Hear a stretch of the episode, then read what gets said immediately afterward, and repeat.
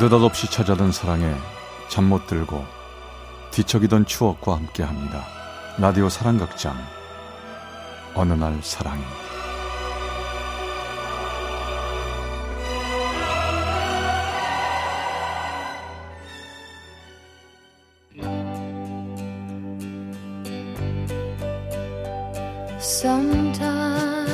사랑의 체험수기 어느 날 사랑이 312화 2년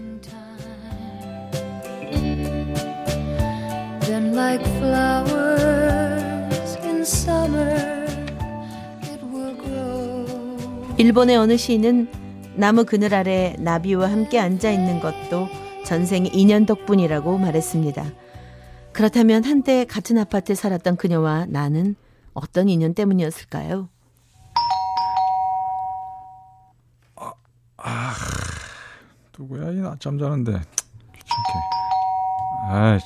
어느 일요일 낮 모자란 잠을 보충하기 위해 스르르 잠이 든 저는 초인종 소리에 잠이 깼습니다. 나가보니 아, 저 실례해요. 저 오늘 윗집으로 이사 온 사람인데 저 이사 때문에 좀 시끄럽죠. 이거 이, 인사도 드릴 겸 왔어요. 아, 뭐 이런 것까지. 고맙습니다. 잘 먹을게요. 아, 저 혹시 앞으로 저희 집이 좀 시끄럽더라도 이해 좀 해주세요. 저 조심하겠지만 걱정스러워서 미리 말씀드리는 거예요. 집에 뭐 개구장이가 있나? 저는 그렇게 생각하면서 대수롭지 않게 여기는데 문을 닫으면서 본 윗집 여자의 얼굴은 어딘가 모르게 그늘이 있었습니다. 하지만 철없는 개구장이한테 시달려서 지친 젊은 엄마겠거니 그렇게 생각하며 돌아섰죠. 그것이 그녀와 저의 첫 만남이었습니다. 아, 늦었다. 아이, 급해 죽겠는데. 엘리베이터는 왜 이렇게 안 오는 거야? 미치겠네, 정말. 그녀와 인사를 나눈 다음 날 월요일 아침 평소보다 늦게 눈을 뜬 저는 정신없이 출근을 서둘렀습니다. 25층 아파트 11층에 살다 보니 위에서부터 한 층 한 층 내려오는 엘리베이터가 너무 지루하게만 느껴졌죠. 아, 이제 왔네. 실례합니다. 어, 안녕하세요. 어제 인사드렸죠? 네, 네 누, 누구시? 아니, 어제 인사드린 12층이요. 지금 출근하시나 봐요? 아, 네. 못 알아봐서 죄송합니다. 어젠 인사하느라고 힘들어서 그랬나? 출근할 땐 인상이 확 다르네. 얼굴에 그늘을 지운 옅지만 화사한 화장, 은은하게 풍겨오는 샴푸 향기, 단정하게 차려입은 원피스. 그녀는 어제와 많이 달랐습니다. 엘리베이터 안을 가득 채운 이웃들 가운데에서 그녀의 향기를 맡으며 저는 왠지 설레는 기분이 든 것도 같았습니다. 그런데 그날을 시작으로 저는 거의 매일 그녀와 엘리베이터에서 마주쳤습니다. 안녕하세요. 출근 시간 저랑 비슷하신가 봐요? 그러게요. 실례지만 회사가 어디세요? 시청 근처요. 어? 저도 그런데. 어. 근데 거기까지 뭘로 가세요? 차 갖고 가세요? 아유, 운전 못해요. 버스 타요. 한 번 갈아타고요. 뭐 하긴 여기서 가려면 갈아타야죠. 저 저는 차로 가는데 제 차로 같이 가실래요? 어차피 저는 혼자 타고 가니까 혹시 불편하시면 거절해도 되고요. 왜 그때 불쑥 그런 말이 나왔는지는 잘 모르겠습니다. 여자 앞에서 적극적인 성격도 아닌데 말이죠. 그녀가 난처할 수도 있겠다는 생각에 괜한 말을 했나 후회가 들 때쯤 실례 안 되면 정말 고마운 말씀이네요. 매일 만원 버스 때문에 지쳤는데 괜히 저 때문에 돌아가거나 그런 거 아니면 좀 신세 좀 자주 될까요? 아니요 그런 거 하나도 없습니다. 카풀을 하면 약속 때 때문이라도 지각도 맞고 좋죠 뭐. 그럼 오늘부터 당장 하시죠. 아 참. 저는 김재범입니다. 박혜미예요. 앞으로 잘 부탁드려요. 그렇게 해서 시작된 그녀와 함께한 출근길. 우리는 자연스럽게 이런저런 얘기를 나누게 됐고 가끔은 출근 차 속이 아닌 다른 곳에서 어울리기도 했습니다. 처음에는 집 가까운 곳에 서 차 한 잔, 그 다음엔 서로의 직장 중간쯤에 있는 식당에서 밥 한 끼. 시간이 조금 더 지나서는 동네도 직장 근처도 아닌 전혀 다른 곳에서 맥주 한 잔. 우리는 그렇게 조금씩 마음을 나누게 됐습니다. 다녀왔습니다. 어? 아니 아버지 무슨 일이세요? 얼굴까지 뻘겋고 누구랑 다투셨어요? 야야야, 너 참 잘 왔다. 너 혹시 말이야 경찰서에 아는 사람 좀 없냐? 어? 경찰이요? 아니 갑자기 왜요? 아 윗집들 사람 말이야. 아 툭하면 쿵쿵대고 툭하면 뭘 때려 부수는 소리가 나서 내가 참다 참다 못해서 올라갔거든. 어허. 음. 적반하장도 소지 그 집 주인인지 뭔지 아는 사람이 지가 오히려 피 떠올리면서 남이 일에 뭐 상관하지 말라고 이렇게 떠드는 거요. 예? 어? 아, 혜미 씨 아, 아버님이요? 뭐? 혜미? 혜미가 누군데? 어, 그 집 딸.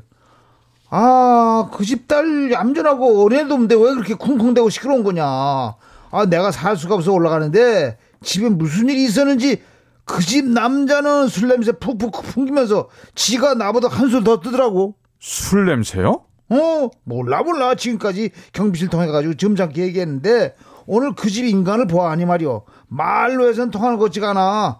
경찰서에서 알아봐야, 저, 천천히 고소할 거야. 저런 사람들은 뜨거운 맛을 한번 봐야 돼. 어? 어? 돌이켜보니 그녀의 집에서 울려대는 쿵쿵 소리는 저도 몇 번 들은 적이 있었습니다. 어떨 땐 한밤중에 또 어떨 땐 새벽에 어떨 땐 한두 번 그러다 말기도 했고 어떨 땐 한 시간 정도 계속될 때도 있었죠. 그래도 저는 출근하느라 집에 있는 시간이 적어서 잘 몰랐는데 아버지 말씀을 들으니 윗집의 소음은 낮에도 계속된다고 합니다. 무슨 일이지? 저는 소음보다는 그녀가 걱정돼서 잠이 쉽게 오질 않았습니다. 저 어제 재범 씨 아버님 많이 화나신 것 같은데 괜찮으세요? 아버지야 뭐 그냥저냥. 근데 혜미 씨 집에 혹시 어, 오늘 저녁 때 시간 좀 돼요? 회사 끝나고 차 한 잔 아니 술 한 잔 할 수 있을까요? 어, 뭐 오늘 약속도 없고 괜찮아요. 약속 장소는 나중에 전화할까요? 제 얘기에 힘없이 고개를 끄덕이는 그녀. 그 모습은 처음 이사 오던 날 보여준 어두운 얼굴이었습니다. 눈을 마주치지 않고 자꾸만 시선을 떨구면서 깊게 깊게 가라앉는 얼굴. 더 이상 말을 하지 않고 앞을 보며 운전만 했는데 전알수 있었습니다. 옆에 앉은 그녀의 어깨가 가늘게 들썩이는 것을. 그녀가 소리 없는 울음을 필사적으로 참고 있다는 것을요.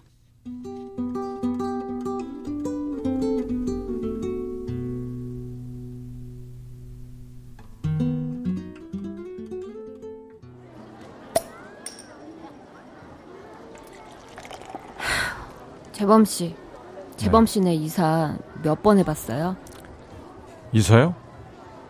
뭐 태어난 집에서 쭉 자라다가 초등학교 때 한 번, 고등학교 때 지금 집으로 이사 와서 살고 있으니까 두 번 다녔는데 왜요?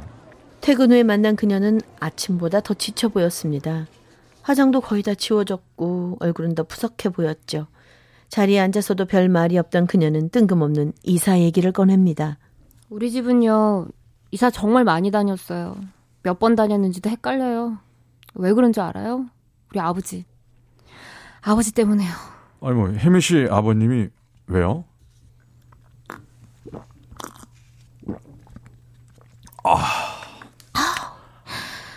우리 아. 버지가 엄마를 때려요. 술만 드시면 때리는데 술을 매일 드세요. 술 드시면 말도 안 되는 트집 잡아서 엄마를 때리는데 손에 집히는 대로 던지고 부수고 그래서 번번 이웃집에서 신고하거나 다투는 바람에 이사를 자주 다닐 수밖에 없었어요. 아, 몰랐어요 그런 줄. 재범 씨 근데 나 이제 좀 무서워요. 내가 출근해 있는 동안 우리 엄마한테 무슨 일 생길까봐 무섭고 자다가도 무슨 일 당하면 어쩌나 겁나고 나 어떡해요 엄마랑 나 이제 어쩌면 좋아요. 그녀에게서 가끔 느껴지던 깊은 운물 같은 어둠이 뭔지 이젠 알 것만 같았습니다. 고개를 숙이고 조용히 울먹이는 그녀는 눈물을 끝없이 퍼올리고 있었죠. 내가 그녀를 지켜줄 수 있을까? 그녀의 눈물을 멈추게 해줄 수 있을까? 왠지 가슴 한켠이 꽉 막힌 듯 답답하기만 했습니다.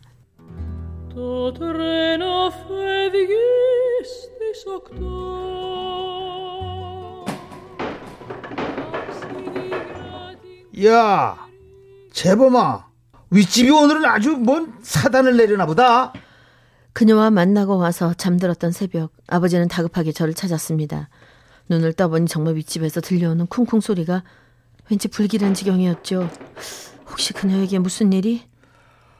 야, 재범아, 내가 좀 올라가 봐야겠다. 윗집 사람이 아마 미쳐서 날뛰는 것 같아. 아니 아버지 아버지 제가 어? 가- 제가 갈게요. 아버지 가셨다가 괜히 험한 일 당하면 어떡해요. 제가 가요. 아버지 집에 계세요? 정신없이 뛰어 올라가는데 아버지가 경찰에 신고하는 소리가 들려왔습니다. 저는 더럽 겁이 났죠. 혜미 씨, 아, 제발 조심해요. 단숨에 올라간 12층 현관은 열려 있었고 저는 정신없이 문을 열었습니다. 아, 혜미 씨. 혜미 씨. 어디 있어요? 괜찮아요? 어, 너는 또 뭐야? 너는 왜 우리 혜미를 네가 찾아? 어허, 너구나, 니놈. 혜미랑 그 애미랑 두 사람을 빼돌려가지고 숨겨준 게 바로 너지, 임마. 두 사람 어딨어? 지가 어딨냐고. 당장 데려오지 못해, 니가? 어? 그렇습니다. 저와 만나고 집에 돌아온 그녀는 어머니와 함께 짐을 싸서 지옥 같은 집을 빠져나간 겁니다. 혹시라도 아버지에게 꼬리가 잡힐 게 두려웠던 모녀는 아무에게도 알리지 않고 누구와도 의논을 하지 않은 채 그렇게 흔적 없이 사라지고 말았죠. 그래요. 이해해요. 잘 피했어요. 근데 혜미 씨, 도와줄 사람은 있나요? 도와줄 일 없을까요? 내가 해줄 일 없어요? 상처받은 짐승처럼 울부짖는 그녀의 아버지를 보며 저는 한동안 멍하니 서 있었습니다. 형편없이 부서진 집안 물건들이 그녀의 삶을 보여주는 것 같아 마음이 찢어졌죠. 그 사이 경찰 사이렌은 점점 커지고 있었습니다.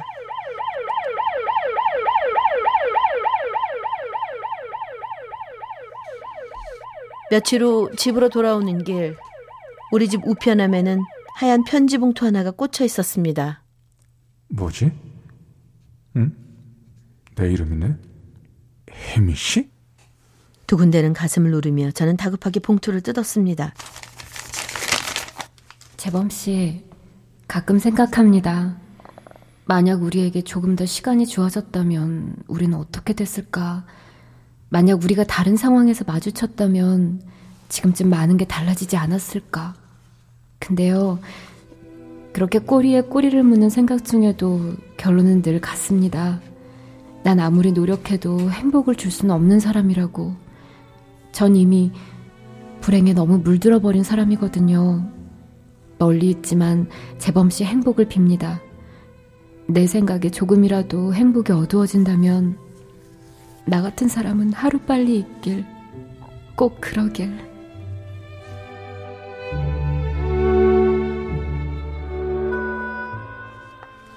그녀와 저는 아주 잠시 나무 그늘에 같이 앉아있던 나비와 풀 같습니다. 찰나의 순간을 함께했지만 전 느낍니다. 그 짧은 만남도 헤아릴 수 없는 인연의 결과였다는 것을. 그래서 나비는 날아갔지만 지금도 전 그 나비를 잊지 못하고 있습니다.